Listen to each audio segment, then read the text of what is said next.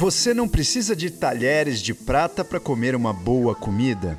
Um conceito do que é uma boa comida é um conceito dinâmico, muda o tempo todo e você tem que estar ligado na modernidade para entender o que é uma boa comida hoje, talvez não seja amanhã. Comer uma boa comida exige informação e conhecimento. Vamos falar um pouco nesse episódio sobre como alimentar as crianças. Por falar em comida, eu tô já em 20 horas de jejum fazendo edição aqui desse episódio, batendo aqui meu shotzinho da Gaia, o shot de laranja, orange. Esse shot é bem interessante que ele tem cúrcuma, acerola, gengibre, chia, uva e menta. Mas o mais interessante é que dentro desse shotzinho, uma cápsulazinha que você toma com 100 ml, você tem aqui quase 250 miligramas de vitamina C, tem 239 miligramas de vitamina C, o que é uma dose bem interessante para você tomar. Lembrando aí que a dose recomendada é, diária de vitamina C varia entre 75 miligramas e 90 miligramas, mas é, é aquela dose geral, né, para aquela pessoa não ter deficiência. Isso não significa que é a dose ideal. Então essa dose de 240 miligramas já é uma dose bem bacana. A maioria dos suplementos né, no mercado tem entre 100 e 500 miligramas de vitamina C. Tem gente que gosta de tomar muito mais, mas mesmo que você tome uma dose muito grande, é legal você dividindo em, em pockets dose durante o dia. Então, com uma cápsulazinha dessa aqui, você já consegue um bom aporte de vitamina C. Eu achei prático, você leva para onde quiser, se estiver viajando, se tiver por exemplo, tem usado bastante entre os artesanatos no, nos hospitais, isso que a gente opera no hospital que a comida é super boa, mas em geral, nos hospitais a comida não é tão bacana. Você tem mais junk food, bolo, pãozinho, pão de queijo, quibe assado ou frito do que qualquer outro nutriente bacana. Então é uma forma legal, ainda mais que eu levo o colágeno na garrafinha. Lembrando que a vitamina C ajuda bastante a nossa formação de colágeno, é um cofator aí para a gente conseguir produzir colágeno, um bom anti-inflamatório. Vitamina C é um bom antioxidante, ajuda as nossas mitocôndrias. As nossas mitocôndrias, onde produzem as nossas energias, a gente tem uma dificuldade de lidar com um poluente que é o radical livre. A mitocôndria às vezes produz muito radical livre e a vitamina C ajuda a gente lidar com esse radical livre. É um bom antioxidante. Então, ela dá um suporte para as nossas mitocôndrias estarem saudáveis. A vitamina C dá um suporte para o nosso humor. A vitamina C ajuda a gente não envelhecer muito. Ajuda nosso sistema imune, prevenção de gripe, anti-inflamatório, ajuda a recuperação de exercício. Aquelas pessoas que são alérgicas produzem muita histamina. A vitamina C, em geral, quando ela cai no nosso sangue, os nossos níveis de estamina aumentam bastante. Então, enfim, é muito interessante ter um, um suportezinho diário de vitamina C. Se você não toma muita fruta cítricas, não come muita fruta fresca, às vezes você está numa rotina que não te permite isso, esses shotzinhos são uma boa alternativa. Além do que, muitas vezes eu faço esse shot misturo com o meu drink funcional. Então, este episódio é oferecido para vocês pela Gaia Elementals. Esses shotzinhos funcionais e vale você provar. Gaia Elemental. E para esse episódio, trouxe ninguém menos do que a doutora Martina Catacini para vocês. Ela é pediatra, alergologista, imunologista e ela tem um foco muito em como a gente faz uma alimentação bacana para as crianças não desenvolverem alergia. A gente sabe que a resposta do sistema imune pode prejudicar completamente o nosso crescimento e pode prejudicar o competir, digamos assim, com um bom crescimento. Então, se você tem um filhote, você dá a melhor alimentação que você acredita, muitas vezes isso não pode ser a melhor coisa. Pode ser que você esteja agredindo mais do que alimentando o seu filho, mais do que nutrindo o seu filho. A gente mudou muito nos últimos anos o conceito sobre uma boa alimentação. Nós estamos cada ano que passa descobrindo aí novos componentes que podem agredir ou despertar o nosso sistema imune. Então é um assunto muito não só em alta, como moderno, como importante para que a gente tenha um bom desenvolvimento. Isso é importante nos adultos, nas crianças mais ainda, porque se você erra num, numa alimentação de uma criança, numa nutrição de uma criança, você pode causar aí danos irreversíveis e consequências que podem desencadear aí doenças na vida adulta ou até é, determinar o rumo que, que o seu filho vai tomar na vida, o quanto ele vai conseguir performar, o quanto ele vai conseguir bem na escola, o como a mente dele vai brilhar. Então, eu acho que é um assunto muito importante. Eu não tenho filhos ainda e é um assunto que eu nunca parei para me aprofundar tanto, justamente porque eu nunca tive a necessidade pessoal e nem profissional, uma vez que eu não trato criança. Mas é um assunto que muita gente me pergunta, eu tenho muita curiosidade para saber o que fazer. As pessoas às vezes mandam perguntar, ah, criança pode isso, pode aquilo, e eu não tenho a menor noção. Então, a doutora Martina é uma assumidade no assunto e eu trouxe ela, ela aqui no DupraCast para vocês desfrutarem um pouquinho dos conhecimentos e da busca dela. Primeiramente, doutora Martina, obrigado aí por aceitar o convite. Eu queria entender, doutora, eu, eu entendi que você agora acabou também de entrar para a trupe das mães aí, né? Então, você está vendo que muita coisa do que você ensinava e falava é bem ou fácil ou difícil de ser praticada na vida real. Conta um pouquinho pra gente, antes de eu fazer algumas perguntas para você em relação à alergia, conta pra gente qual é essa experiência de ser mãe. Você que sempre ensinou as mães, como é que é estar tá no lugar delas? Você te teve alguma coisa assim que você mudou? Você falou, nossa, isso eu falava para as mães fazerem e vi que na prática é muito difícil. Teve alguma diferença em, em relação à sua visão agora que você tem um filhote aí de quatro meses? Oi, Dupra, tudo bem? É, muito obrigada pelo convite. Estou muito feliz de estar aqui hoje, poder passar um pouquinho desse conhecimento para todo mundo. Você cresce e evolui com o nosso DupraCast. E hoje, mais do que nunca, passar a minha experiência pessoal também, né? Então, é, quando a gente fala aí de é, de gestação e de, de primeira infância, a gente sabe que a gente está prevenindo, na verdade, é, na verdade, nas nossas mãos a gente tem a capacidade de prevenir muitas doenças e isso engloba, assim, é, de uma forma muito, muito, muito importante a alimentação das crianças. Eu acho que é, há tanto as alergias alimentares quanto as outras alergias, como as doenças que a gente vê na, na, na vida adulta, elas têm aumentado nas crianças também. Cada vez mais cedo a gente começa a ver crianças com problemas de saúde, com distúrbios de comportamento, déficit de atenção, alterações aí comportamentais e um, isso tem sim relação com o que a gente vive uh, desde na verdade diante da gente engravidar é, com, mas principalmente com a fase que a gente considera é, são os primeiros mil dias. Não sei se você já ouviu falar essa expressão, mas nós temos um intervalo de ouro é, na vida das nossas crianças, que é o momento em que essa criança,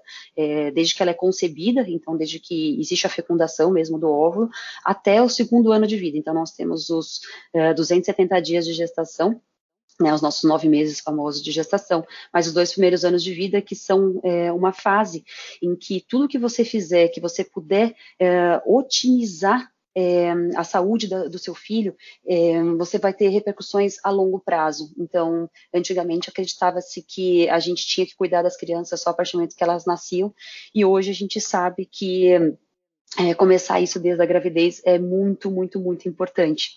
E o fato de eu estar, é, de eu ter tido, né, a minha gravidez, foram nove meses aí, é, não posso nem falar nada, a minha gravidez foi uma gravidez bem tranquila, mas é, algumas coisas eu já mudaria e já orientaria diferente, né, porque é, não sei se você também passou por isso ou conheceu alguém que pode ter passado por isso, Uh, existe uma orientação em relação uh, a cuidados gestacionais, uh, não só de, de ginecologia obstetrícia de uma forma geral, mas existem cuidados que a gente tem que ter pensando que muitas coisas do bebê já estão sendo formadas. Então, começar a tratar esse bebê, começar a pensar na saúde dele depois que, que ele já nasceu, eh, a gente está, na verdade, nove meses atrasado, né? Então, quando a gente está pensando em nutrição, estamos falando aqui de alimentação saudável, é, eu posso dizer para você que uma das coisas que foi mais difícil para mim é, foi durante a minha gravidez conseguir manter, primeiro, o controle de níveis de estresse por causa do trabalho, né? É, eu ia ficar de licença, eu vou ficar de licença durante seis meses, né? E eu precisava me preparar para isso. Eu tinha mudado de consultório, eu tinha é, mudado assim o, o os meus horários de atendimento, eu estava atendendo das sete da manhã, saía às dez da noite quase do consultório, então essa parte de manejo de estresse, que é uma coisa muito importante para a saúde das crianças desde a gestação, uh, foi, assim, o meu maior ponto, assim, de, de é, acho que assim, o meu maior desafio, e quase me levou, inclusive, a, a, não conseguir ter o parto que eu desejava. A gente vai falar um pouquinho sobre isso um pouco mais para frente, né? Sobre como via de parto pode interferir também na nossa saúde, mas é, foi, acho que, uma das coisas principais aí. A gente, hoje em dia, a gente não é só mulher, né, pra, a gente é tudo. A gente não é só mãe, a gente não está grávida e fica tranquila. A gente está trabalhando, a gente está nessa correria do dia a dia e uh, a parte da alimentação uh, da, da, gravidez não foi tão difícil para mim porque eu já tinha bons hábitos, mas é sempre assim, né?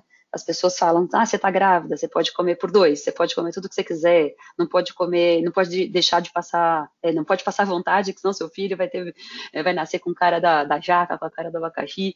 É, e na verdade, Uh, é bem difícil, né, você conseguir manter durante muito tempo uma alimentação extremamente saudável. A gente dá umas escorregadas aí e um, na gravidez tem isso também, né, dá umas vontades de comer umas coisas meio loucas, às vezes de madrugada da fome e manter aí um padrão alimentar saudável para que a gente consiga estar saudável, é, manter a nossa microbiota intestinal saudável, manter o nosso organismo saudável para gestar uma vida de uma forma saudável.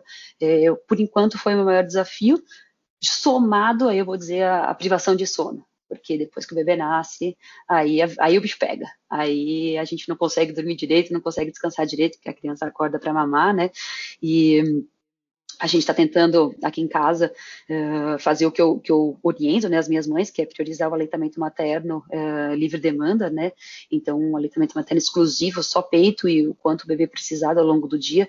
E isso é, traz um desgaste, né, físico e, e, e é, basicamente físico, mas emocional também, né? Porque a gente fica é, muitas vezes com alterações, inclusive hormonais, né? Depois do parto, e isso gera aí um pouco de, de, de ansiedade, de estresse. A criança acorda, é, vem cólica no meio do caminho, vem um monte de coisa que a gente né, tenta cuidar da criança de uma forma uh, sempre mais a gente não quer que seu filho sofra, você vai ver quando você tiver filhos, né? Você não quer que ele sinta uma dorzinha, você não quer que ele sinta um incômodo.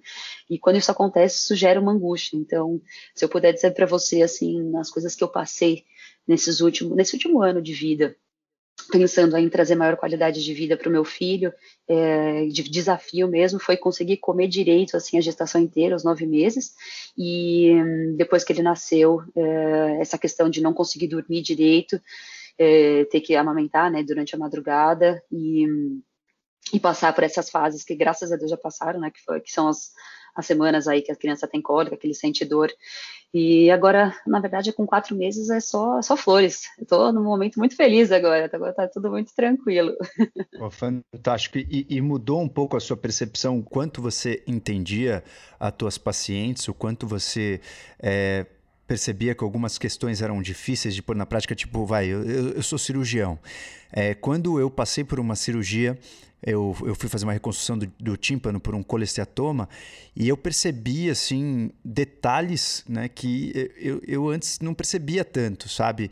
É no cuidado ao receber o paciente, o paciente ele fica ligado em todos os detalhes quando ele entra no centro cirúrgico, cada palavra ali que é falada para ele conta. Então, assim, teve, teve alguma mudança, é, tiveram algumas mudanças na sua vida depois que você foi mãe em relação à sua vida profissional? Sim, com certeza. Uh, várias coisas, tá? Posso dizer. É, é, é, que nem eu fazer uma orientação, por exemplo, quando eu falo de alimentação, o que a mãe pode e o que a mãe não pode comer, né? Depois que ela, enquanto ela está amamentando, ainda mais nesse comecinho. É, é difícil pra caramba fazer a dieta certinho, porque você já tá cansada, você já tá ali sem dormir, aí tem que preparar a comida, porque combinamos, né? A, a, comer comida não é tão fácil como abrir um pacote de bolacha.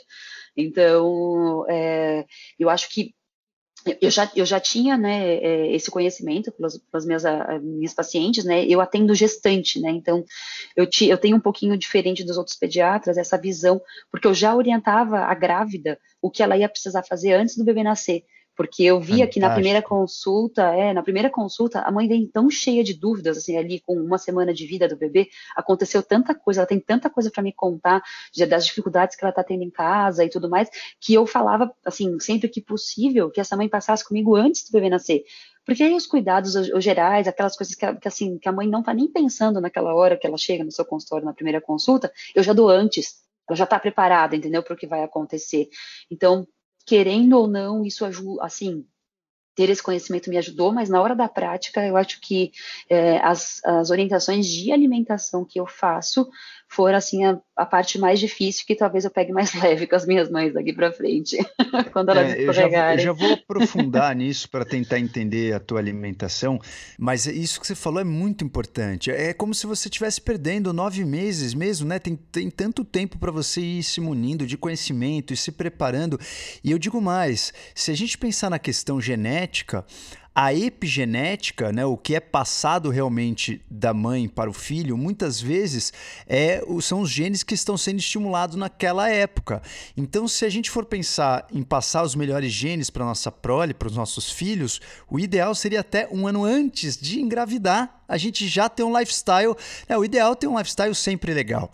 Mas aquelas pessoas que viveram é, na estrada de terra, igual loucura e não sei o que, tiveram uma adolescência um pouco mais tardia, seria interessante fazer um processo de limpeza aí pelo menos um ano. Vamos supor, aquela pessoa tomou muito hormônio, sempre quis ter o shape rasgado e não sei o que, tomou muita coisa. Fica um ano limpo, clean, antes de engravidar, e aí depois vai engravidar com os melhores genes ou com a melhor epigenética, né? Mas fantástico, essa sua colocação achei fantástica. E aí, para a gente começar a entrar um pouco no assunto da alergia, eu queria entender uma coisa.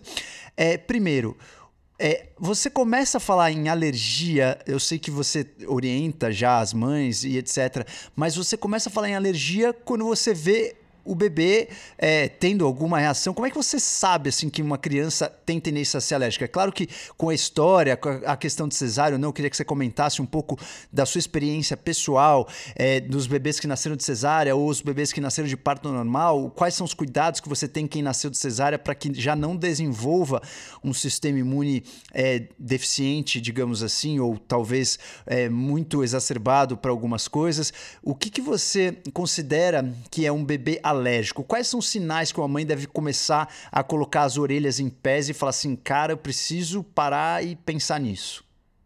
Tá, vamos lá. Então, assim, quando a gente pensa em alergia, é, em alergia alimentar, tá, existem três tipos de alergia principais.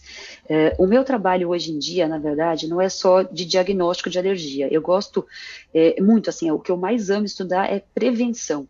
Então, eu vou trazer aqui para vocês um algo extra. Eu vou ensinar um pouquinho para vocês o que seriam alergias, né? Quais são as alergias, quais são os sinais mais importantes. É, mas o que eu mais gosto é tentar orientar que é possível a gente prevenir o aparecimento dessas alergias. E é sobre isso que a gente vai conversar depois. Então, vamos lá. Uh, esses três tipos principais de alergia, quais são? A gente chama é, as alergias é, a, gente, a, gente, coloca como se fossem três caixinhas diferentes. Então, a primeira caixinha são as alergias chamadas de IgE mediadas. Então, o nosso organismo é, ele tem a capacidade de produzir imunoglobulinas, que são anticorpos, é, como se a gente achasse uma, uma substância que está no meio ambiente estranha para nós. Então, por exemplo, uma criança que ao consumir uh, um copo de leite, ou vamos pensar num bebê pequenininho que vai, uh, ai, é triste isso, tá? Mas a maioria dos casos é, é um bebê que com 5, 6, 7 meses a mãe dá um danoninho. Ai, do pra, é sério, essa é a principal Nossa, queixa, tá? Senhora. Então, fui dar uma colherzinha de danoninho para ele experimentar e a criança começa a fazer uma reação. A maioria das vezes é uma reação de pele, então a gente chama isso de urticária, tá? Que são lesões parecidas com picadas assim de insetos, umas placas que aparecem no corpo, uh, associadas geralmente a angioedema, então a inchaço.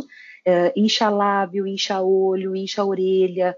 É, a maioria das vezes é, é, isso, tá? É reação de pele. Então, aparece bolinhas pelo corpo, lesões pelo corpo, uh, inchaço, e algumas crianças apresentam reações mais graves, né? Que podem ter falta de ar, elas podem ter uh, vômitos, elas podem ter diarreia, elas podem ter uh, sintomas que são sintomas bem rápidos, tá? Então, a maioria das vezes, em até 10, 15 minutos depois que ela comeu, ela teve essa exposição. No caso, eu falei do danoninho, mas pode ser, por exemplo, uma, uma mamadeira de fórmula, tá? A primeira, na segunda, na terceira vez que dá a mamadeira para a criança, ela começa a ter esses sintomas.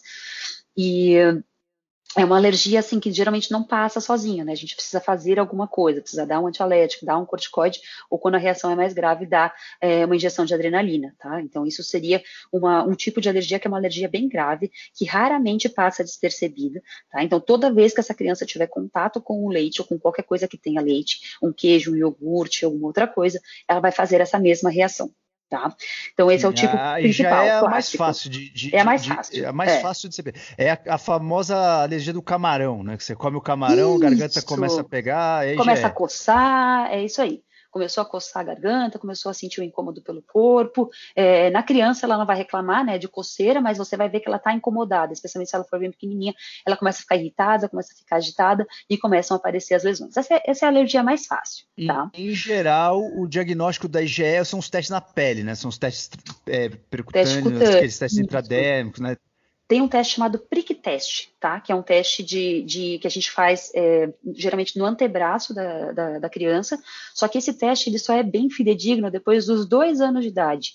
Tá? Antes disso, a gente até pode fazer, dá para fazer no dorso, né, nas costinhas do bebê, mas não é o padrão ouro de diagnóstico, tá? Porque a resposta cutânea do bebê, ela pode não ser uma resposta adequada, ou fazer uma, uma resposta muito pequena que a gente não consegue mensurar. Então, aí o diagnóstico é feito por exame de sangue, tá?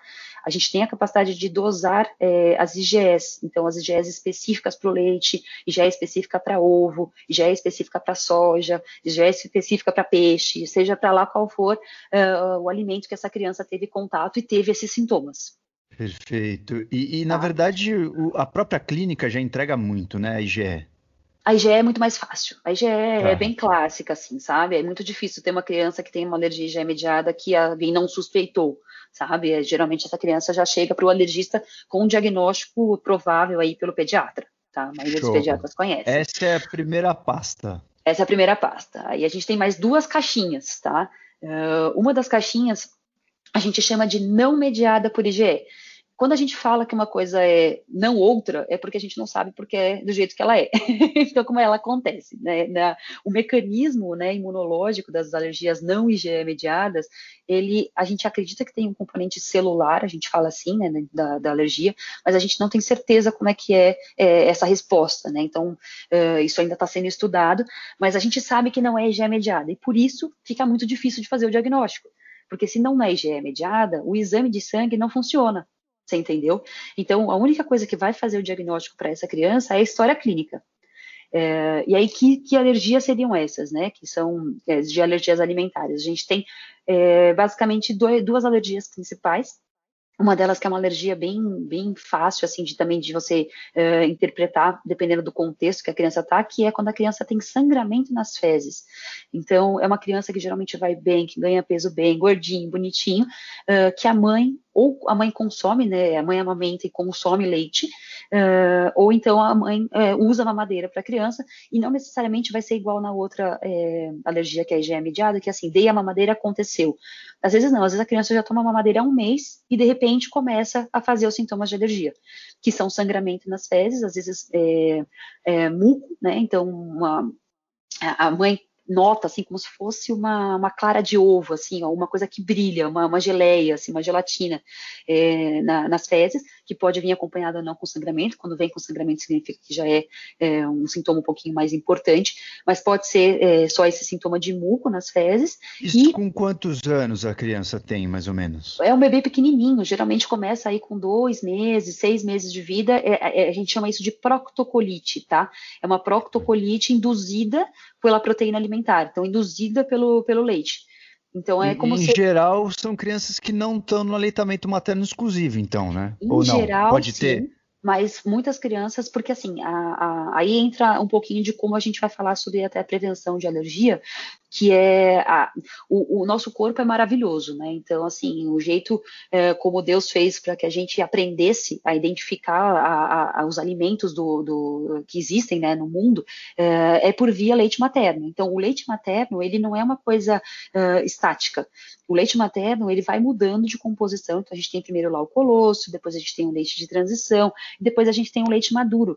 Então, o nosso é, organismo materno ele começa a passar pouco a pouco para aquela criança é, proteínas de tamanho maior, proteínas é, com, com um, é, o objetivo que a criança passe a enxergar aquela proteína e que o corpo daquela criança comece a entender que existe é, essa proteína no mundo. Então, eu gosto de falar assim que o nosso intestino quando a gente nasce, é como se a gente tivesse um exército uh, recém-formado, um exército de soldadinhos que nunca foram para a guerra, uh, que ficam ali como se estivessem uh, defendendo a fronteira ali do intestino, e esses soldadinhos estão esperando para ver o que, que vai chegar.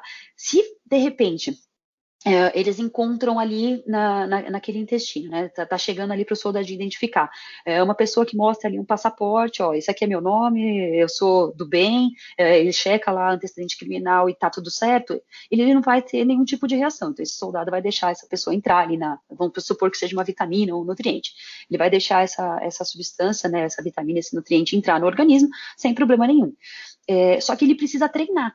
Ele não sabe tudo que é do bem e tudo que é do mal. Ele não sabe quais são os bichinhos que vão ter ali. Então, vamos supor um, um, é, um microorganismo que seja que cause diarreia, sei lá, um vírus, uma bactéria, alguém, alguma coisa que seja do mal. Ele precisa saber identificar que isso é do mal. Ele precisa olhar para o alimento. Ele precisa olhar para aquela aquela proteína que está sendo ingerida e falar, olha, isso aqui é uma proteína que tudo bem, eu não preciso reagir contra ela. Só que é, o que acontece é que as, a, os fatores ambientais, a epigenética e as coisas que vêm acontecendo no nosso, é, no nosso mundo moderno fazem com que esse soldado tenha cada vez mais dificuldade de identificar é, se essa substância é do bem ou é do mal. Isso é uma, a gente chama né, de, de tolerogênese, né, da a, a aquisição de tolerância imunológica. Então, é, se esse soldadinho olhar para essa, vamos supor, para esse leite, né? Então, vamos supor que a mãe consuma leite, tá? Ou queijo, ou iogurte, ou outras coisas. Uh, com o passar do tempo, ela vai passando isso pelo leite materno para a criança ter o contato, para a criança aprender, mas essa criança, por fatores genéticos, né, de predisposição genética, ter alergia uh, somada aí uh, a, a, geralmente quebra de mecanismos de defesa do trato gastrointestinal, tá bom? Ou, ou então uma incapacidade mesmo, né, né, de desenvolver essa tolerância, de enxergar isso como do bem, essas células dela do, do intestino vão olhar para aquele leite, ou, enfim, para aquela, aquele, aquela proteína alergênica, né, que pode ser soja, trigo, ovo, amendoim, peixe, enfim, mas o leite é sempre o mais comum, é, olha para aquilo e começa a fazer reação. E aí, na, na, nessa questão do leite, né, que a gente tem essa síndrome de proctocolite, que é, é o intestino, uh, o soldadinho ali no intestino olhou para o leite que veio ou pelo leite materno ou pela fórmula, né, quando a mamãe usa mamadeira, quando usa mamadeira, sempre tem maior risco, tá bom? Sempre que a mamadeira é, é, utilizada, a proteína da mamadeira é a proteína, é uma proteína crua, né? Uma proteína intacta que a gente chama, que vem na fórmula. É uma proteína que não foi digerida pelo intestino da mãe, passou pela circulação materna, foi para o leite materno e passou para a criança. É uma proteína que é industrializada, né? Então ela vem uma proteína intacta. Ela é muito mais alergênica do que a proteína que passa pelo leite materno. Então a chance da criança desenvolver alergia é maior, mas também pode acontecer via leite materno. E aí essa criança começa a ter esses sintomas intestinais de sangramento, muco nas fezes, uh, e aí a gente faz o diagnóstico. A questão é que existe uma, uma é, um aumento atual, atual né, do número de casos uh, de diagnóstico de alergia à proteína do leite de vaca, que a gente chama de não IgE mediada, para crianças que têm, por exemplo, refluxo, que têm cólica. Uh, então, assim, existe uh, um mecanismo não mensurável em exames, é, mas que a gente sabe que quando a mãe consome, quando a criança usa a fórmula, e a criança tem sintomas muito importantes de doença do refluxo gastroesofágico, ou simplesmente refluxo gastroesofágico, uh, ou cólicas muito importantes, a gente sabe que essa proteína pode estar sendo identificada pelo sistema imunológico uh, de uma forma não saudável, e que isso pode estar, assim, é, talvez não seja aquela alergia à proteína leite de vaca clássica que sangrou o intestino, que a criança teve é, aquela fralda que a gente chama de geleia de morango, que você vê ali que realmente teve uma inflamação muito importante intestinal, mas ela pode estar sim causando é, esses sintomas. Então, a alergia, que por isso que eu falo que é difícil muitas vezes você fazer o diagnóstico, porque a cólica faz parte, né? É, existe uma maturação do intestino da criança, que ela começa ali a ter que digerir, então ela produz mais gases, a criança não consegue soltar o pum, ela não consegue coordenar o esfíncter é, anal para sempre, né, é, é, eliminar os gases ou as fezes na hora que ela quer. Ela está aprendendo muitas vezes a fazer isso, né? Então a gente tem um nome também que chama disquesia, que é essa dificuldade dela de eliminar os gases, isso confunde muitas vezes com cólica. Então, é, é um, um, mundo, assim, é, muito novo para aquela criança, né? Um ambiente é, muito difícil até do pediatra identificar se aquilo parece alergia, não parece. Então, é, o, que, o que eu falo, assim, em relação a... Meu fone pipocou aqui. Vamos lá e vou voltar. Então, o que eu falo em relação às alergias é que para a gente fazer o diagnóstico, a gente tem que pensar. Pode ser que seja, pode ser que não seja. Então, toda vez que a criança começa a ter muito refluxo, a criança começa a ter muita cólica, você pode fazer um teste. Você tira o leite e os derivados da alimentação da mãe, se ela está amamentando, ou você troca o tipo da fórmula que a criança está usando para uma fórmula hipoalergênica e vê se tem resposta. Caso tenha resposta, essa criança melhorou os sintomas, então vamos supor que seja um caso mais grave, né, que tenha sangramento intestinal, melhorou os sintomas, uh, depois a gente faz uma, uma prova terapêutica, que a gente chama, que é oferece de novo. Então, faz o teste, né? Então, o mais importante da alergia alimentar é sempre isso, você confirmar o diagnóstico. Então, você tirou, melhorou, você expôs de novo, a criança voltou a ter os sintomas, está feito o diagnóstico. Só que isso é feito simplesmente por sintomas clínicos, entendeu? Não tem aquele exame bonitinho que você vai lá e pede ou no, no braço, nas costas ou no sangue, que fala para você, olha, é alergia. Não, até no adulto isso é super difícil de até no adulto você explicando para adulto sintomas, falando, faz o teste terapêutico, come uma algo em jejum que você está desconfiando, vamos ver. Até no adulto isso é difícil, imagina na criança. E no adulto a gente a gente chama isso como uma certa intolerância. E existe uma discussão entre intolerância e alergia, né? Existe um movimento é, do, dos médicos todos a chamarem essas essas reações de intolerância intolerância, mas por outro lado, entende-se que existe sim uma reação do sistema imunológico. Então você pode chamar também como uma alergia. Então existe essa discussão e na criança deve ser um diagnóstico extremamente difícil, deve ser algo, assim realmente Agora, você não pode aproveitar a história da criança, porque, por exemplo, achei brilhante a tua explicação dos soldados, e uma das coisas que eu sempre fico é, refletindo e me coloquei é, numa hipótese assim, não sei nem se isso é viável, você que é imunologista depois dá o seu parecer, mas quando a criança ela não é exposta a uma microbiota com uma diversidade, por exemplo, quando ela não passa no canal de parto, muitas vezes no canal de parto existe também fezes, muitas vezes a mulher às vezes defeca um pouco junto com o parto, existe todos os lactobacilos do canal de parto, então a criança que nasce num parto normal, ela já tem uma diversidade muito maior ali de lactobacilos, um pouco de estafilococcus, mas muito menos. Mas a hora que a criança nasce, por exemplo, de uma cesárea, ela tem uma diversidade muito menor. Então, talvez é como se o, a fronteira daquela criança fosse apresentada é, para poucos cidadãos, e aí a fronteira começa a atacar muitos cidadãos. Elas não, ela não tem diversidade de saber quem é bom e quem é ruim. E talvez a criança que é exposta a mais bactérias logo quando nasce já começa a é, estudar um pouco as matérias diversas e aí consegue entender mais ou menos quem ataca quem não ataca. Faz um pouco de sentido isso? Com certeza, faz total sentido isso. Na verdade, isso é uma das, é, um dos motivos né, para a gente ter um aumento do número de casos. Então, assim, não sei se você sabe esse dado, mas os nossos é, diagnósticos de alergia, né, o número de casos aumentou cerca de 10 vezes nos últimos 10 anos. Então, assim, tem uma epidemia mesmo de, de alergia alimentar. É, a gente sabe que o que é autorreportado é maior do que na prática é alergia de fato. É, você falou aí em alergia e intolerância, eu acho que uma das maiores dificuldades que a gente tem dentro da alergia, né, que eu tenho, porque assim, uh, quem trabalha um pouco mais com essa visão um pouco mais sistêmica, mais corporal, mais funcional, mais uh, integrativa, uh, a gente olha o organismo como um todo, né? Então, é, para a gente, alguém falar para você, ah, eu tenho alergia, é, é, é, uma coisa muito comum, as pessoas falam, ah, eu tenho alergia do leite, tenho alergia, o que, que você tem? Ah, sei lá, meu intestino, eu fico com gases, eu tenho isso. Só que quando a gente não encontra um mecanismo fisiopatológico que justifique, ou que eu consiga colocar, falta uma caixinha para a gente falar, né? Mas que eu consiga encaixar esses sintomas em uma das minhas três caixinhas, para o alergista, isso não é alergia. Então, o maior problema que eu vejo hoje é, é, são as pessoas que chegam para o alergista falando que tem alergia, e como não, o alergista não consegue encaixar dentro de uma das caixinhas de diagnóstico, ele fala para o paciente que ele não tem alergia. Então, eu acho que o nome intolerância é, soa muito bem para a gente não entrar em conflito entre médicos é, de outras especialidades e alergistas ou paciente alergista.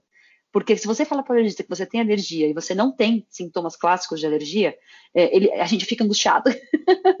o alergista pode dizer isso. É por isso que quando o, a, o paciente vai no alergista é, ou vai no, no leva o filho no alergista e fala que, o, que, a criança tem tal sintoma, ou a pessoa fala, não, não, isso não é alergia, porque não encaixa bonitinho, entendeu? Dentro do, do, do, da caixinha da alergia.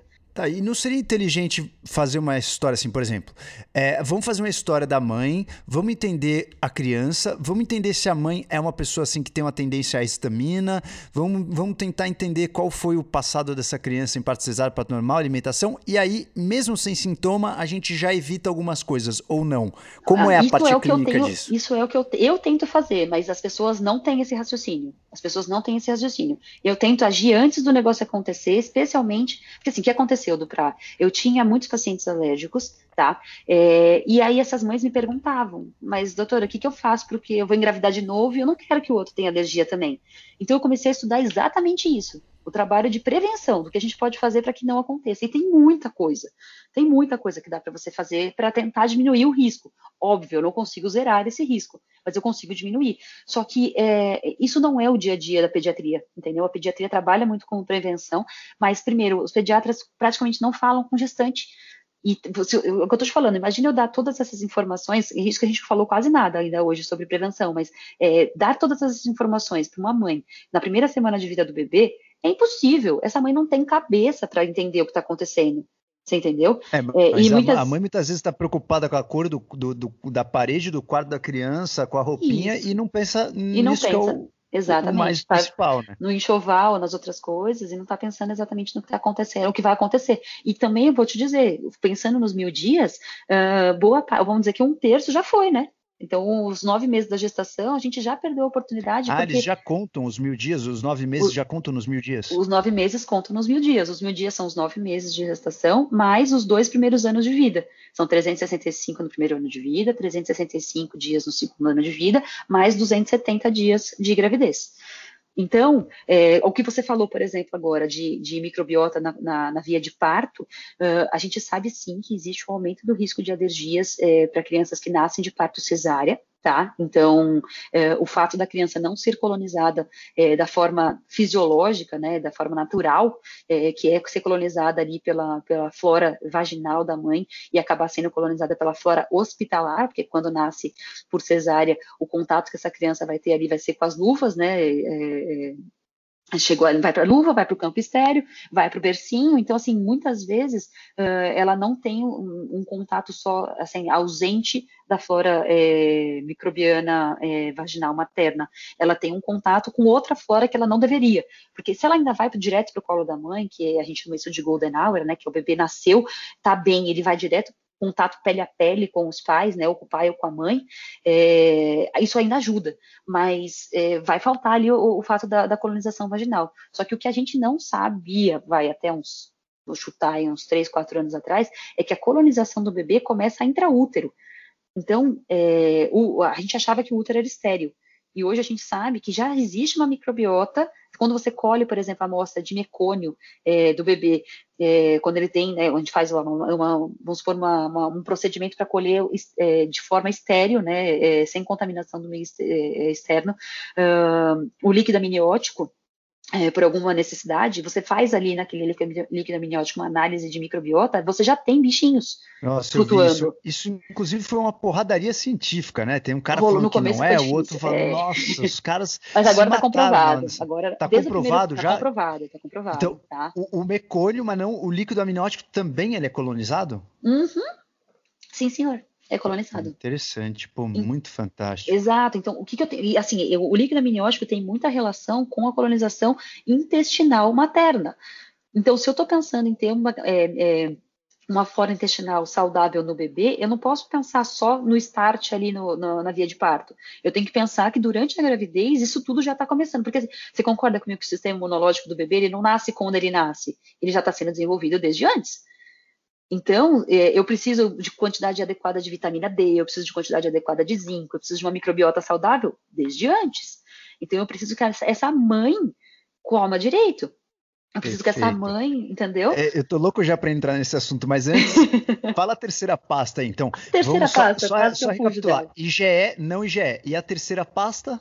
A gente chama de mista, tá? Que ela é, tem um componente, ela pode ter um componente mediado por IgE e ela tem um componente celular que são a dermatite atópica, tá? Então, aquelas é, lesões de pele da criança que coçam pra caramba, que geralmente aparecem nas dobrinhas, Você conhece alguém que tem? Já ouviu falar? Dermatite atópica? Vários, Essa vários. é bem clássica, né? Então, dermatite atópica é, é, mais comum em criança, mas tem em adulto também.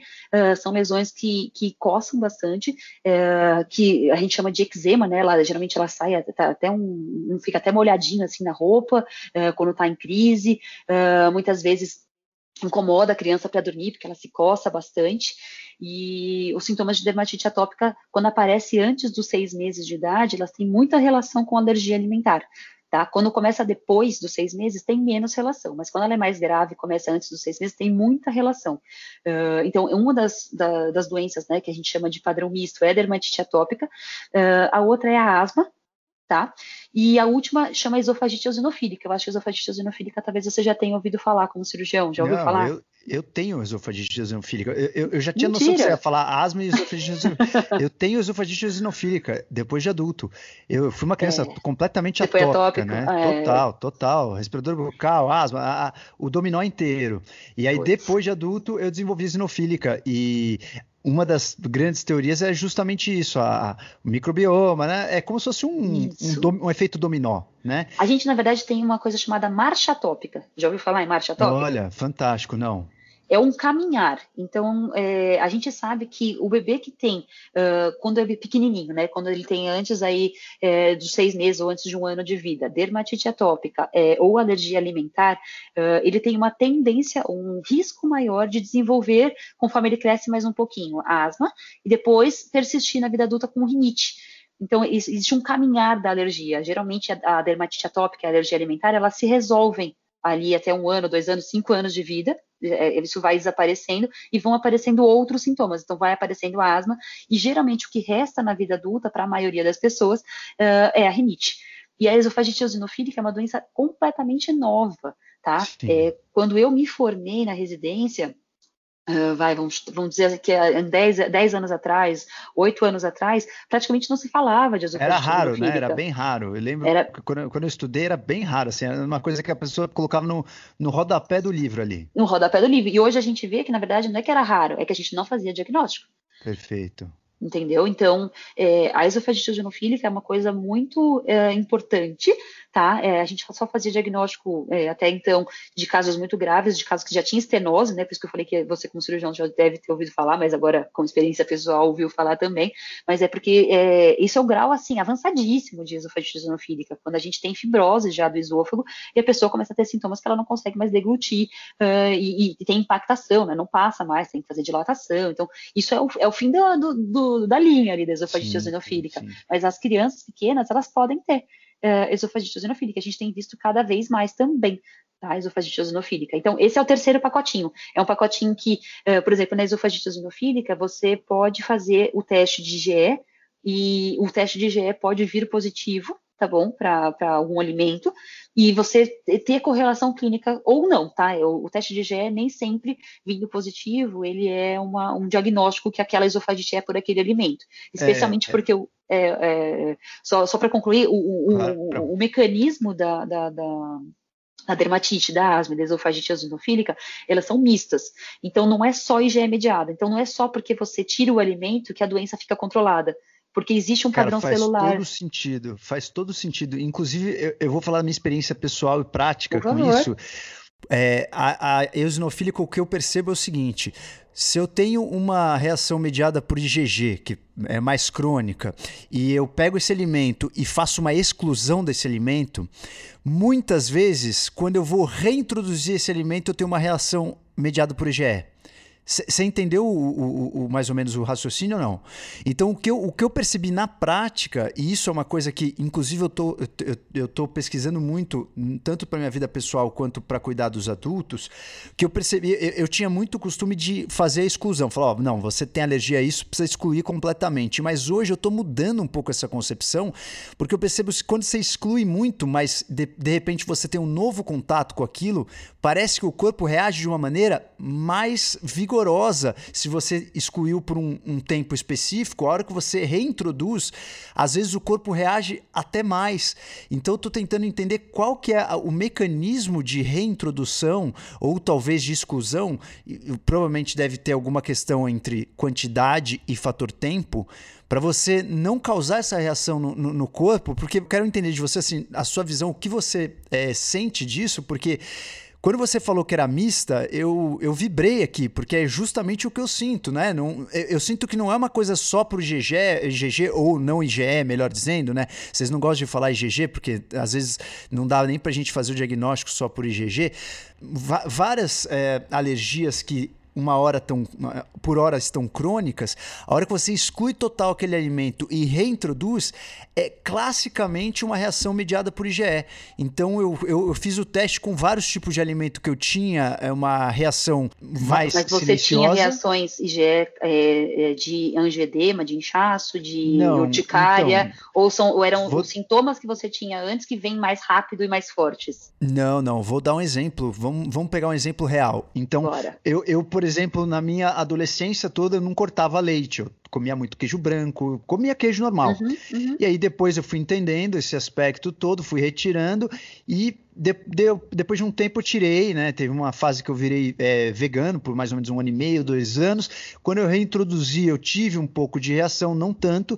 E aí depois eu, eu realmente tirei por um bom tempo, assim. Fiquei quase aí dois anos sem comer nada aí de derivados de leite. Quando eu reintroduzi, eu tive reação IgE mesmo, de ter é, sibilo, é, de estertor, de ter uma reação é, glótica, né? Não, não, fiquei com insuficiência respiratória, mas claramente no tá. momento que eu consumi assim foi mediado por IgE. Assim tá. que consumi. Claramente foi uma reação IgE. E eu não tinha IgE. Eu não tinha tá. por isso. Então, isso acontece, por exemplo, comigo hoje, que eu, eu, eu excluí muitos grãos, que os grãos me causam muita alergia. Eu excluí, por exemplo, a quinoa. Hoje, se eu como quinoa, e eu tenho um termômetro muito específico do que, que realmente me inflama, que é a esofagite eosinofílica. Se eu como quinoa e como qualquer coisa em cima, eu tenho espasmo. Não passa. Uhum. Então, claramente ali virou uma reação então, provavelmente ó, mista. Isso é assim, vou te dizer, o, o ai, sei lá, vamos dizer, vai, vou, vou falar com palavras duras. Isso é o maior, a maior intriga, vai, que existe dentro da energia, porque assim, é, a gente não considera, tá, é, que alimentos possam causar sintomas é, de asma, Tá? Isso eu tô falando assim, é, eu te dizendo como alergista convencional. Sim, Agora, dizendo, inclusive, como experiência pessoal, inclusive, uh, para mim, quando eu consumo, é mesma coisa, lácteos, tá bom? Eu também, o meu problema também são lácteos, e por isso que eu fui estudar exatamente isso. Eu também tenho piora da minha asma tá? Eu também tenho, assim, eu, muitas vezes, não vou te falar que eu entro em crise só por causa disso, mas com certeza a minha asma fica de mais difícil controle, tá? Eu tenho sintomas muito na atividade física, e aí eu preciso usar é, broncodilatador na atividade física quando eu estou consumindo lácteos e quando eu não estou, muitas vezes eu não preciso, tá? Pô, e aí, você é atópica também, então você é super atópica é, também. É, não, eu sou, tu, eu sou compêndio de alergia, não, não tenho esofagite eosinofílica, mas eu tive tudo na infância, eu tive dermatite atópica, eu tive uh, alergia alimentar, eu tive asma, eu tive rinite, uh, eu, eu, tenho alergia a medicamentos, eu tenho. Você uh, tem, é, tem, o pacote completo. Tem, tem o pacote completo também. Né? Mas sabe tem o tem outras coisas. As, é. Eu conversei com uma endoscopista semana passada que está fazendo muito diagnóstico de eosinofílica. Ela falou que é muito mais comum em homem, mais ou menos em, por volta de 30, 30 e poucos anos, que é muito mais comum do que em mulher. É, isso é uma observação tanto pessoal quanto adulto, de literatura uhum. dela, de adulto, né? Estou falando de adulto.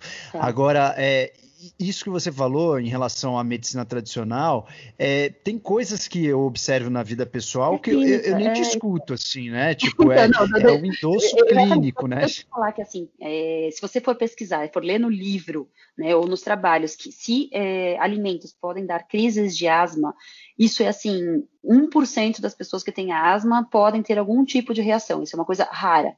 E não é Sim. é isso que a gente vê quando a gente está falando de, uh, uh, de pessoas que têm asma. Quando você melhora a alimentação, a asma melhora, a asma fica mais controlada. E quando você expõe né, aquele outro estilo de vida que ela tinha antes, a, a, as crises voltam a acontecer. Isso eu vejo muito também na pediatria. Tá? Então, o que, que eu vou tentar te explicar é o seguinte: o mecanismo talvez não seja a IgE tá?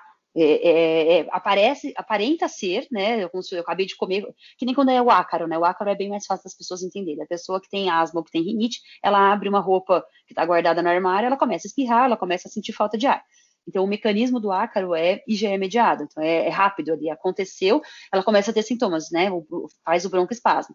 O alimento, muitas vezes você não tem é, essa, essa essa relação temporal. Então, você não comeu o alimento e assim, imediatamente o nariz começou a espirrar, imediatamente você sentiu uma falta de ar e depois, sei lá, usou, porque assim, se fosse mediado, você usa o remédio e ela desaparece né, usou um antialérgico ali, usou uma bombinha, não teve mais contato com o leite, ele desaparece. E o que a gente vê, na verdade, é que às vezes isso persiste. Então, o componente celular, ele entra dentro dessa, desse mecanismo de resposta perfeito, imunológica, entendeu? Perfeito. Então, tanto, é, que, tanto que entra a eosinofilia, os eosinófilos, né? Aí, para quem não é da área da saúde, os eosinófilos são é, células aí protetoras, principalmente das mucosas. É um tipo então, de soldadinho. É um tipo de soldadinho é um que está ligado com alergia. Es, é. Específico, muito específico aí das mucosas intestinais, gastrointestinais. É, ele né? serve então, muito para trabalhar, para combater os parasitas, né? Os nossos vermes, famosos vermes intestinais. Então, é para isso principalmente que a gente tem eosinófilos, para matar parasitas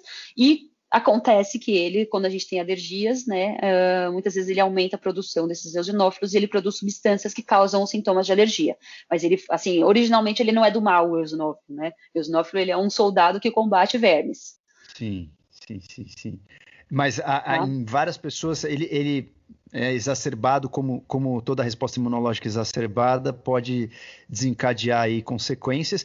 E, e aí, assim, só, só para entender isso, eu gostei muito disso que você falou, que pode ser que seja uma IgE-like, tipo uma reação IgE-like, como se fosse uma IgE, porém, talvez por uma chuva de citocinas ali diferenciadas, era isso, era você tenha você talvez me pergunta, a sua pergunta na verdade foi que é, quando você fica muito tempo em dieta de exclusão, quando você reintroduz, uh, você sente muito mais aquele, aquele sintoma, né? Sim. Então pensa comigo assim, se você está usando todos os dias, muitas vezes você está fazendo um, uma resposta pró-inflamatória crônica, certo? E sempre que a gente tem uma resposta inflamatória crônica, o nosso organismo começa a, a, a adquirir meios de tentar é, suprimir aquela resposta pró-inflamatória. Então o nosso sistema imunológico vai tentando apagar aquele incêndio, ele vai tentando segurar. Então, muitas vezes, você está ali todo dia comendo um pouquinho e você tem sintomas um pouquinho. Quando você tira aquele alimento, é, ou, ou, aquela coisa que não está te fazendo bem, que está alterando sua microbiota, porque muitas vezes uh, a gente tem outros mecanismos. Isso você, se você quiser depois dar uma olhada, ou as pessoas que estão ouvindo uh, o podcast, eu fiz uma live uh, com o Vitor Sorrentino falando sobre os mecanismos como o leite pode causar alergias ou pode aumentar os processos inflamatórios. São várias vias, inclusive de citocinas pró-inflamatórias que vêm no leite é, processada no leite de caixinha, tá? É, então, é, essa inflamação que ele está causando ali nas suas mucosas, é, quando você tira e fica um tempo sem, quando você consome novamente, é, ele, ele dá como se fosse uma pancada, entendeu? Então ele faz uma inflamação aguda que não dá tempo do teu sistema suprimir. Então o todo dia ele fica naquele negócio, inflama, desinflama, inflama, você tenta reagir, entendeu? Seu organismo tenta segurar. Na hora que você fica um tempão sem, é como se você tivesse tirado vai, essa defesa por um instante, e na hora que você come, uh, ele faz um processo inflamatório muito mais importante. E aí você sente aquilo como se você tivesse tido mais reação do que você tinha antes. E não é verdade, entendeu? A reação já existia. Só Sim, que ela estava ali. Todo sentido. Ela está menos modulada, digamos Ela estava assim. menos modulada, exatamente. Exatamente isso. E aí, só para entender agora as dicas práticas aí. É, Vamos lá. Você, não, é porque tem muita coisa, vai dando vontade de perguntar tudo, porque é, é, um assunto muito fascinante. E, é, e assim, eu, eu, eu, eu penso. É... Né, no, no adulto, coisa. isso já é complexo. Numa criança, você muda completamente, inclusive, a alquimia mental, porque se a criança for rica em estamina, ela vai ser muito mais ativa, vai ter mais, mais chance de ter um déficit de atenção. Sim. Então, você muda o comportamento completo da criança ali. Né? O sim, que você sim. come muda muito. Todas e quando você está gente... banhando o cérebro ali, fazendo a parte comportamental, isso interfere muito, muito. Sim, neurotransmissores, a parte intestinal, né, de produção de neurotransmissores. Então, eh, a microbiota é super importante para isso, né? Para a gente produzir serotonina, para produzir, é, é, inclusive para a gente ter absorção adequada de vitaminas, para você conseguir produzir e minerais, né? Para produzir os neurotransmissores de uma forma adequada.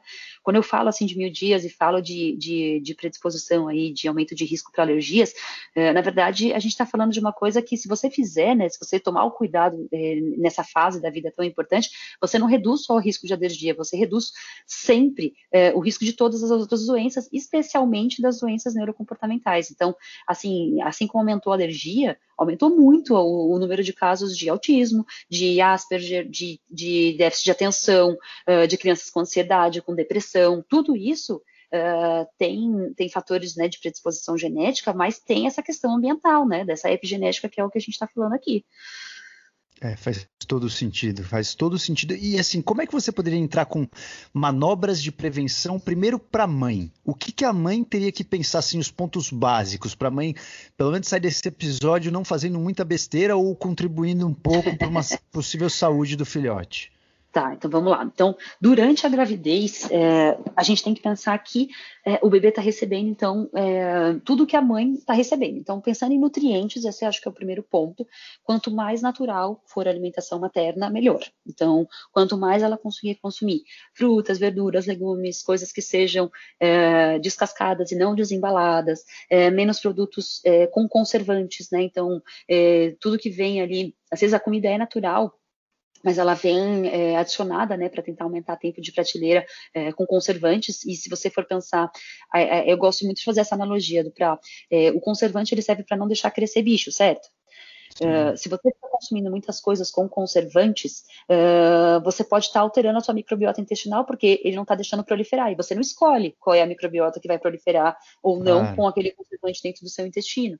Então, é, muitas vezes as pessoas comem até comidas naturais, é, mas com algumas coisas, por exemplo, que acabam vindo, sei lá, é, essas carnes mais novas que vem tudo em pacotinho, sabe, já vem pronta, tudo mais. Ah, é Sim. comida, é comida, mas nem sempre a comida de melhor qualidade, né? Então, quanto mais alimento alimentos é, crus, é, in natura, que você compra na feira, que não vem embalado, é, e que você consiga aí é, cozinhar mesmo em casa, de preferência com alimentos orgânicos, que a gente tem um aporte melhor aí de nutrientes, né, de vitaminas minerais, sempre vai ser melhor. Então, comer comida, tá? Esse é o ponto número um, para a saúde de uma forma geral.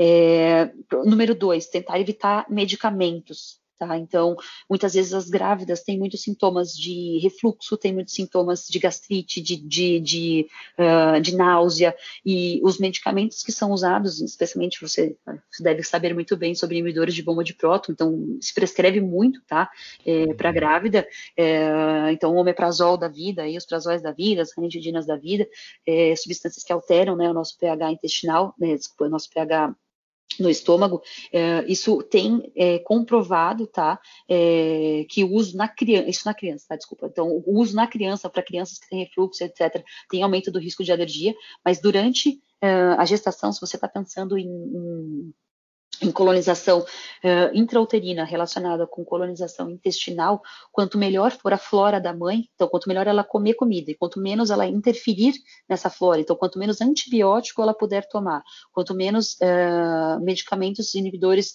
de bomba de próton e medicamentos que alteram aí a nossa digestibilidade do estômago, que vão alterar por consequência uh, o nosso, a nossa flora intestinal melhor também.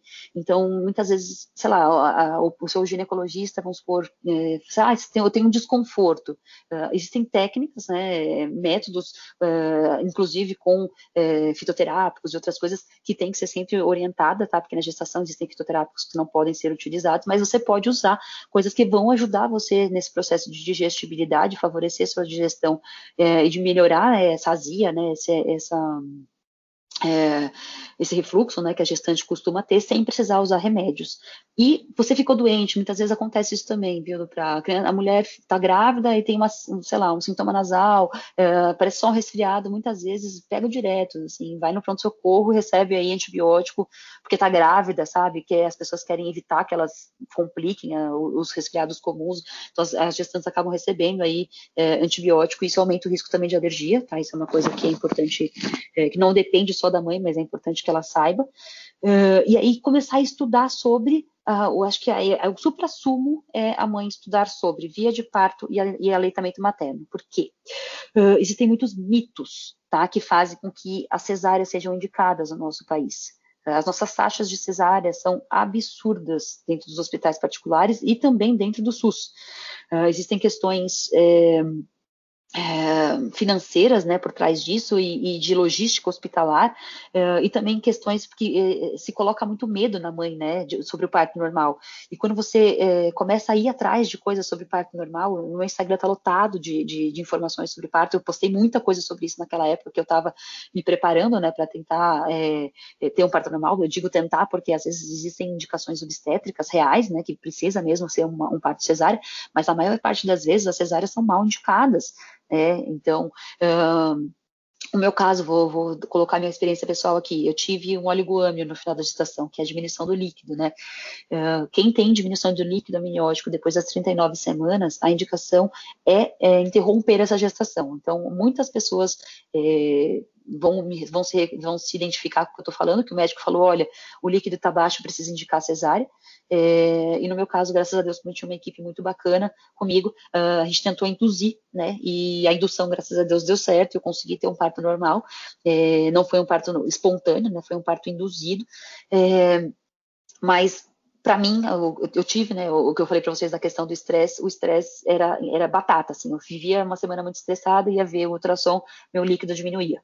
Eu ficava relaxada, tal, diminuía o trabalho, meu líquido melhorava de novo. Então, eu falei para vocês que eu quase tive uh, que fazer uma cesárea, né? Que era uma das coisas que uh, eu tentei passar a gravidez inteira me preparando com fisioterapia pélvica, com uh, cuidados de hypnobirthing, não sei se você já ouviu falar também, que é você trabalhar a sua mente para você parir, porque o que mais atrapalha o nascimento durante o, o trabalho de parto, as pessoas falam que tem muito medo da dor, né?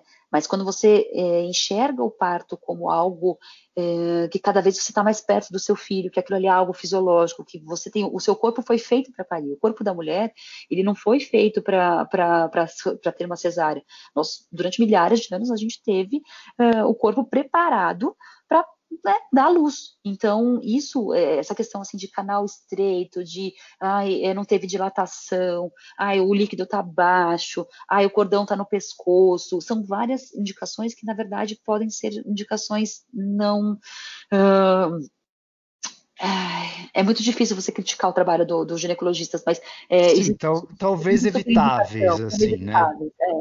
E a gente vê assim que tem tido um trabalho em relação a isso. Então, quando a mulher sabe disso, então, por, por exemplo, se eu tivesse toda a informação que eu tinha, eu chegasse, é, é meu, minha ginecologista, sei lá, teve algum problema, não vai poder me atender, eu fui para o pronto-socorro, tive que passar com o médico do pronto-socorro. E ele falasse para mim, olha, você tem que fazer uma cesárea né? Porque você está com o líquido baixo. Eu ia saber falar, não, eu não preciso fazer uma cesárea. Eu estudei, eu, eu tenho noção do que está acontecendo. Então, quando a mãe estuda um pouquinho, ouve a respeito, e acho que o Instagram ajuda muito nesse aspecto, né? Porque a informação começa a ser trazida de uma forma muito.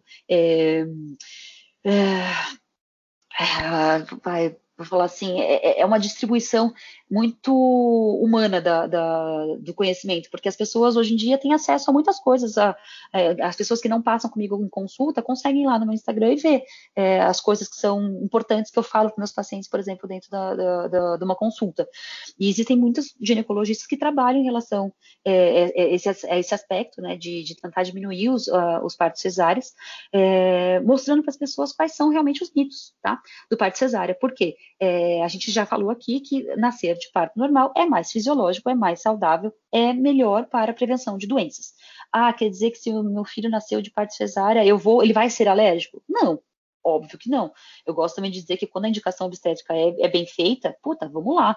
Se você fez bem o papel, seu papel durante a gravidez, uh, se cuidou direitinho, dormiu direito, teve controle do seu estresse, uh, fez uma alimentação saudável, suplementou direitinho todos os nutrientes, fez exames de sangue para ver se os nutrientes estavam sendo bem absorvidos pelo teu intestino, uh, cuidou da saúde oral, então é, muitas vezes a colonização do bebê a gente acha que é só do intestino da mãe, né, que tem relação com o intestino, mas depois que o bebê nasce, é, ela é muito mais parecida com a colonização da cavidade oral materna do que com a colonização é, intestinal.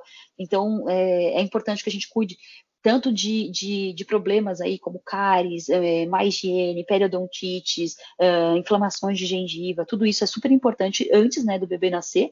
E, e depois que ele nasceu, é, é, a gente vai para o próximo passo. Então, assim, é, o, o, parto cesárea, é, ele pode ser um problema para você, tá? Ele pode ser, assim, uma coisa que aconteceu que essa criança não teve o contato ideal com a microbiota, mas ela já teve um contato bom antes, durante a gravidez, se você cuidou de todas as outras coisas.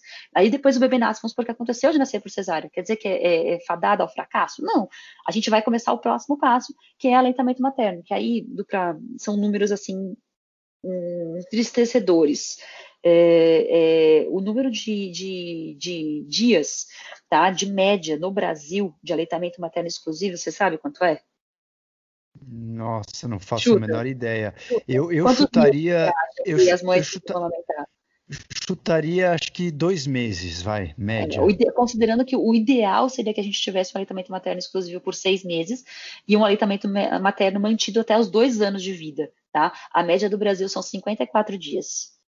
É, nossa. É menos de dois meses. É menos de dois meses. Então, uh, eu falei aqui para vocês um pouquinho que o leite materno consegue trazer para essa criança uh, a proteína de uma melhor forma para mostrar para os nossos soldados. Ele consegue passar para a criança uma microbiota, porque o leite materno tem lactobacilos.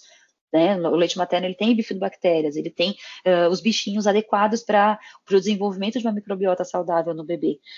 E, e, até, e até as imunoglobulinas, né? O colosso tem bastante IgA, né? Muito que IgA. protege bastante a mucosa. A, a IgA baixa, tá? É, crianças que têm doença, tá? Eu vou falar de doença de imunoglobulina, é, deficiência né, de imunoglobulina, que a gente chama de. Tem a, a gama-globulinemia e a hipogama-globulinemia. Essas crianças têm muito mais alergia porque a IgA de mucosa, é, ela é protetora para essa sensibilização, né, para essa inflamação que acontece ali é, da mucosa intestinal. Então, é, quando a, a, criança usa a fórmula, ela tem que produzir toda a IgA dela. E no comecinho, você concorda comigo que é muito difícil o sistema imunológico uh, já estar no seu ótimo, né, no seu máximo. No começo é tudo pouquinho, né? O que vem do leite materno é super importante para esse papel de imunoglobulinas intestinais. E um, quando vem na fórmula, a fórmula não tem imunoglobulina, né? A fórmula vem só o leite. Óbvio, fórmula salva vidas, tá? Vamos falar assim, tem mãe que realmente não consegue amamentar, tem problemas, tem que complementar. Isso acontece, mas se a mulher está preparada para amamentar, ou seja, se ela já está tirando daquela da cabeça dela que, uh, que ela não tem que ouvir a sogra, porque muitas chorando e a sogra tá ali na orelha, ou até a mãe, falando: olha, é, isso é choro de fome, seu filho tá passando fome, você tem que dar um, uma mamadeira para ele. É, a gente está cansada nessa hora. Então, eu posso dizer, talvez se eu tivesse, não tivesse o conhecimento que eu tenho, numa noite que o, o, o Pedro talvez acordasse ali a cada uma, duas Você horas. Já teria mandado. Nossa, alguém me dissesse assim: olha, toma essa, eu dou a mamadeira, vai dormir, fica, vai descansar um pouquinho. Nossa, eu acho que eu tinha aceitado. Eu acho que eu tinha aceitado. Entendi. Entendeu? E aí isso começa a ficar uma coisa ah, é, assim, ah, uma vez, a duas, ah, então vamos usar a mamadeira à noite, você descansa e coloca alguém para dar a mamadeira. E aí começa, a criança começa a fazer confusão de bico. Então ela começa a ter maior risco de largar mesmo o peito, e aí você perde o aleitamento, é uma das principais causas, né? A confusão de bico, uma das causas super importantes de você é, não conseguir manter o aleitamento materno. Então, essa preparação assim para a mãe poder amamentar, eu, eu diria que faz assim uh, completa o meu pacote aí é, de prevenção básica assim. Então a mulher se cuidar é, nos seus stacks de saúde.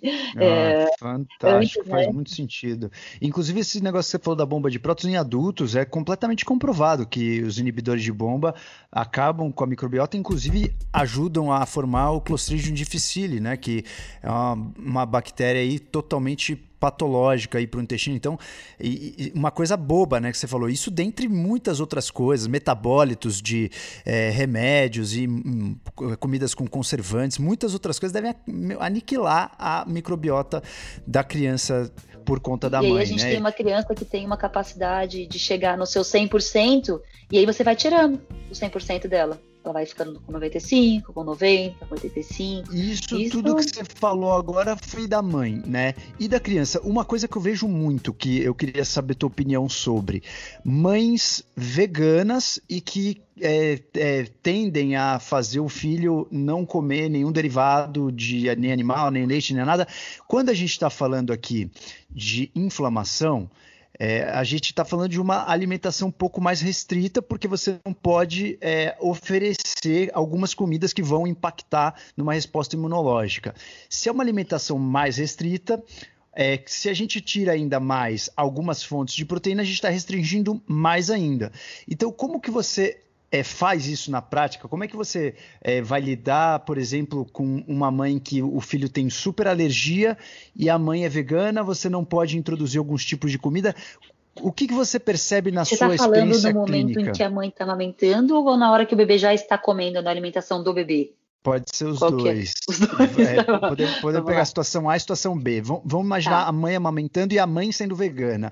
E depois Tá. a gente imagina um bebê com dois anos aí, é uma idade que, em geral, né, é, já foi introduzido alguns tipos de alimento já de fonte animal, e a mãe quer que o filho seja vegano. Então, situação A, a mãe vegana é, consegue ter boa, boas, boa nutrição principalmente aí dos ácidos graxos essenciais. A gente sabe que o DHA, por exemplo, é é muito rico aí no nosso cérebro. A gente precisa fazer o DHA para um bom desenvolvimento cerebral, para uma boa sinapse cerebral, uma fase que a criança está se formando por completo. E eu fico um pouco receoso, eu não tenho opinião formada, não é meu, Tá. meu, meu foco de atuação, mas eu, por exemplo, tenho uma sobrinha que o pai queria que a criança não comesse nada de proteína animal e a mãe estava nessa batalha, eles pediram minha opinião. E geralmente, é, quando a gente é, recebe alguma informação da natureza, é muito difícil a gente modificar a natureza sem um bom apoio, uma boa causa. Então, eu falei, ó, em geral, no- o nosso histórico era meio de comer de tudo. Né? A gente está começando a, a- a- aderir ao vegetarianismo, ao veganismo, nesse momento onde a gente está criando uma consciência pelo sofrimento animal e por várias outras razões. Mas se a gente for pegar na natureza, não era assim. Então, é, para você mudar algo que estava na natureza, precisa ter uma justificativa de que isso vai trazer, talvez, é, ou alguma coisa boa, ou que pelo menos não vai fazer mal. Qual que é a tua opinião sobre a situação A, mãe vegetariana, e situação B, filho vegetariano? Minha opinião, na verdade, é uma opinião já embasada, tá? É, existe sim trabalho já mostrando que não existe prejuízo para a criança, tá? Em ter mães veganas e em ser vegana.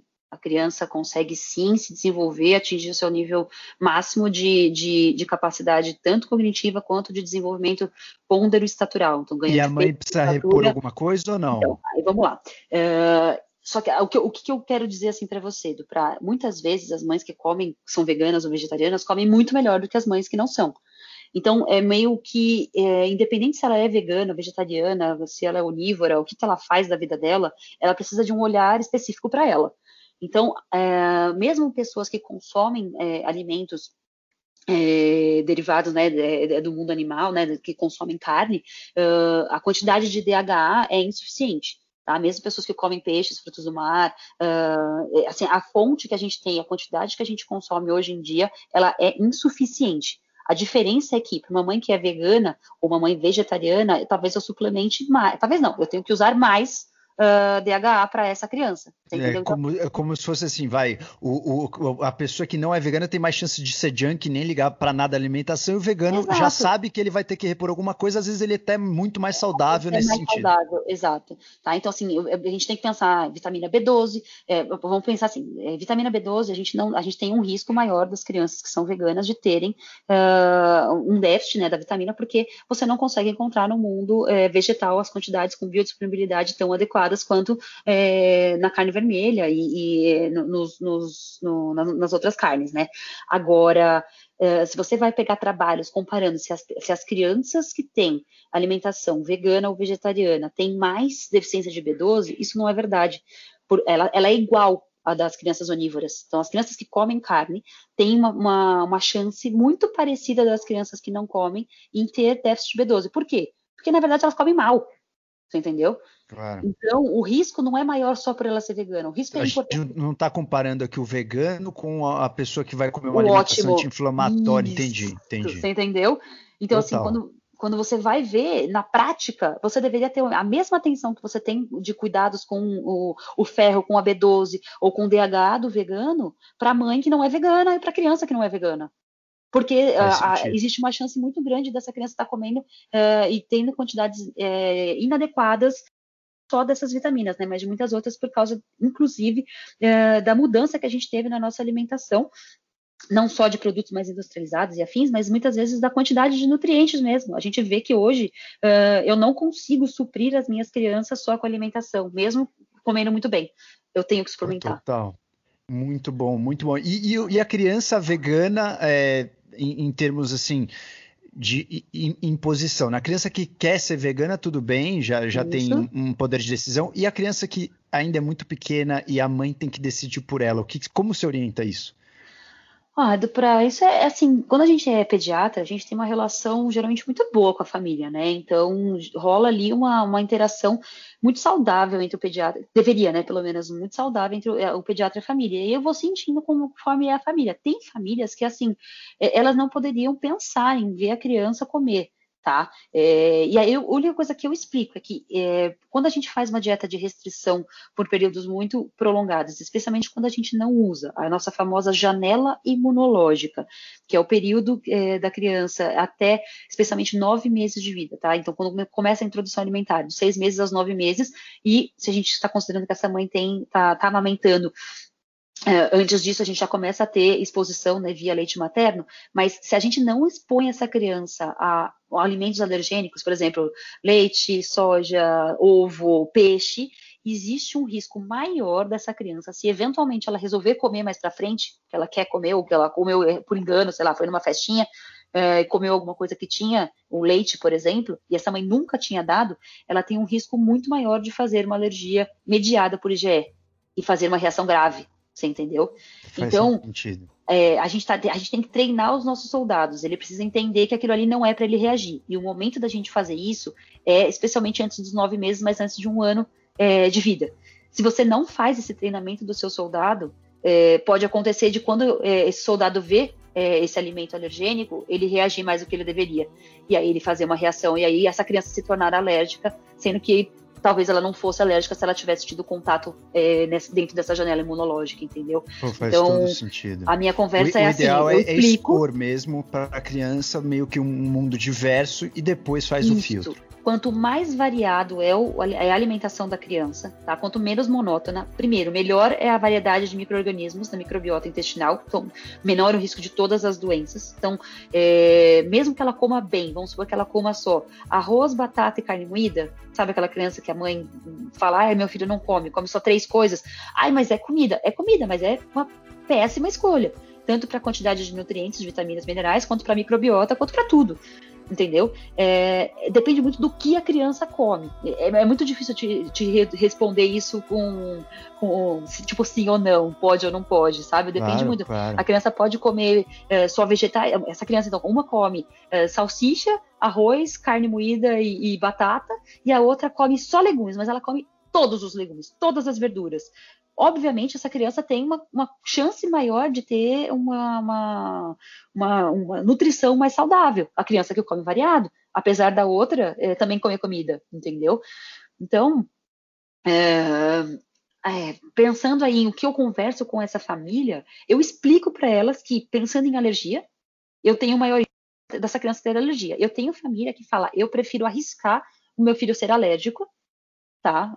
É, mas eu não quero, por exemplo, dar ovo sou contra, acho um, um, crime dar ovo, acho que as galinhas não merecem isso, enfim, tem, eu já aí, tenho mas família. Aí, aí, você, você repõe colina, por exemplo? Claro. Você repõe colina? Claro. Aí, a repõe colina na criança como? É, como é que ela toma? Geral. Na adu...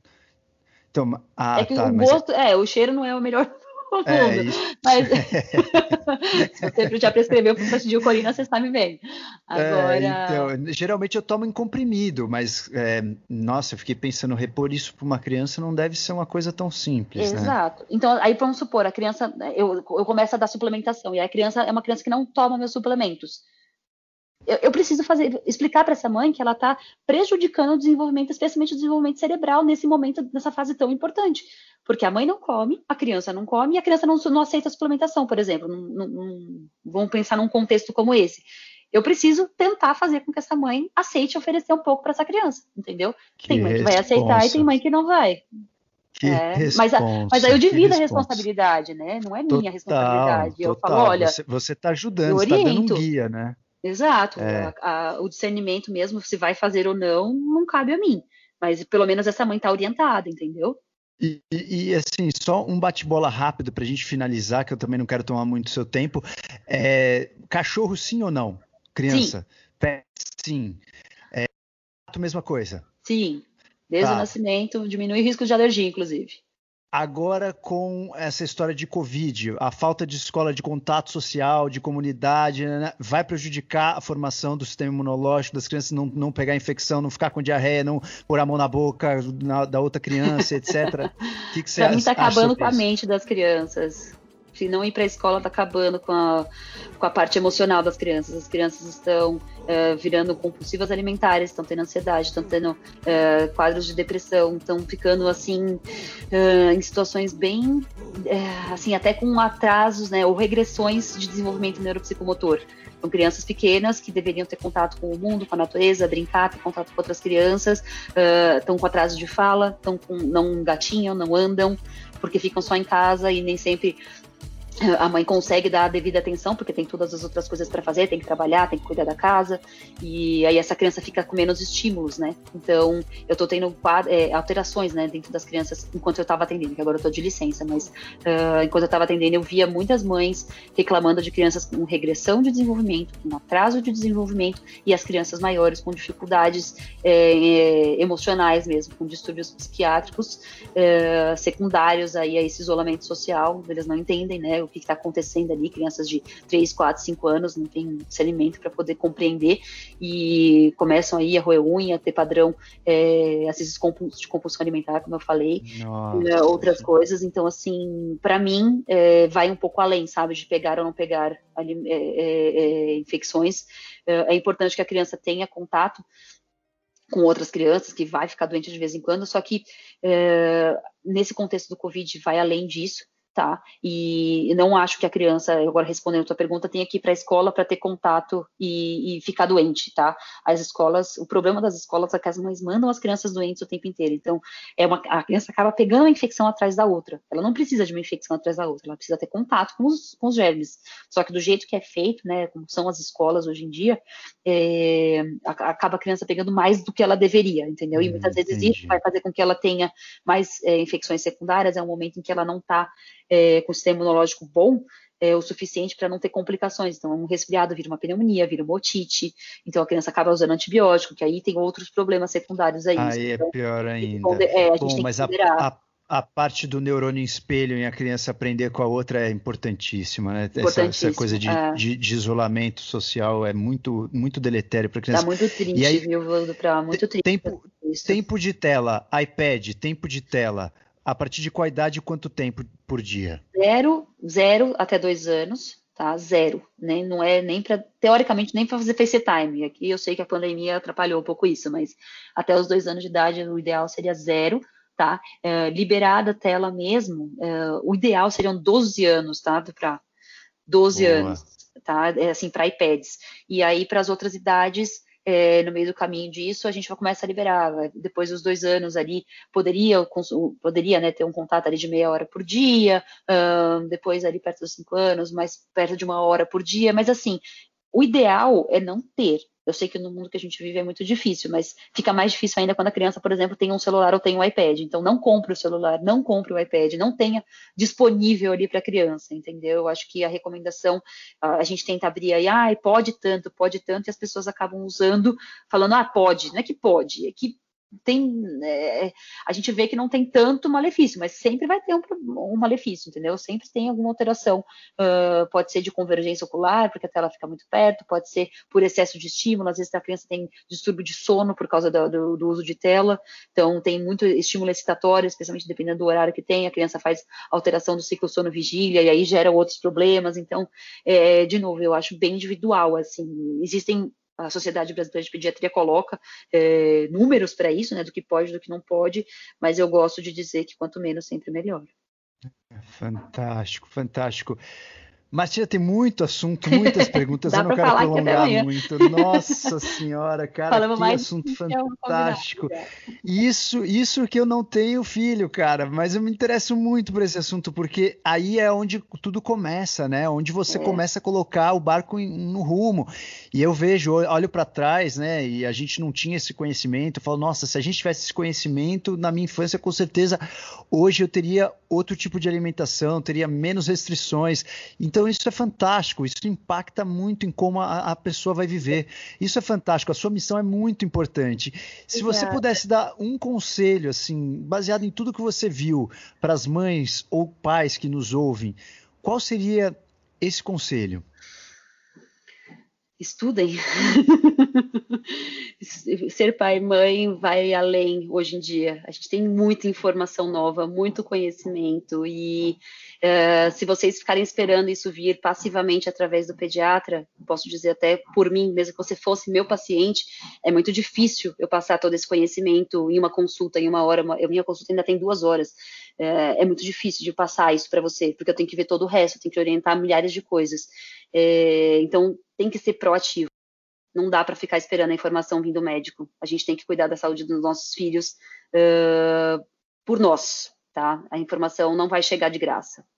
Fantástico, eu concordo plenamente. Inclusive, as pessoas têm que se colocar mais no protagonismo da própria vida e parar com essa mania de querer delegar as coisas sempre para o profissional e achar que a culpa é do profissional, que isso. o profissional não fez isso. É o pediatra começar me orientou, a... o pediatra fez errado, Exato. Fez errado. É, é, o pediatra é não vai ser a, a, nem a babá e muito menos a mãe né, do próprio Exato. filho. Então, munir as pessoas de conhecimento. Por isso que eu sempre insisto nas pessoas fazerem cursos. Hoje em dia tem cursos para leigos, cursos para tudo.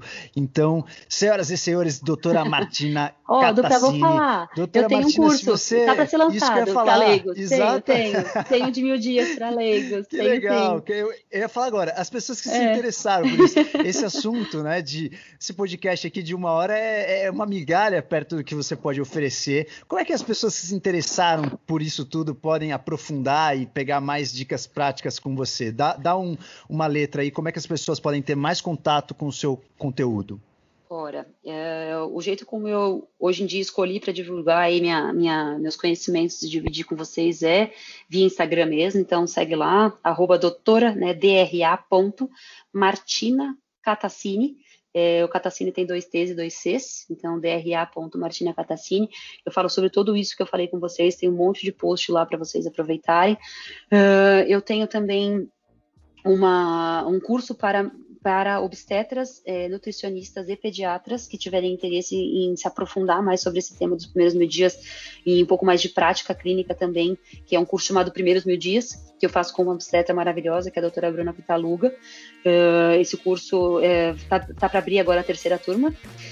Uh, e aí eu tenho também um curso de primeiros mil dias uh, que é para leigos que está uh, dentro do meu eu estou abrindo agora na verdade né eu tô, tô me, me, me, familiarizando aí de novo com as redes sociais depois do meu parto. Então estou começando agora com o meu é, com o meu clube de pediatria, né? Então eu tenho um, um clube fechado para membros aí, que eu vou dar mais detalhes. Nesse clube eu tenho uh, todas as orientações, são aulas, né?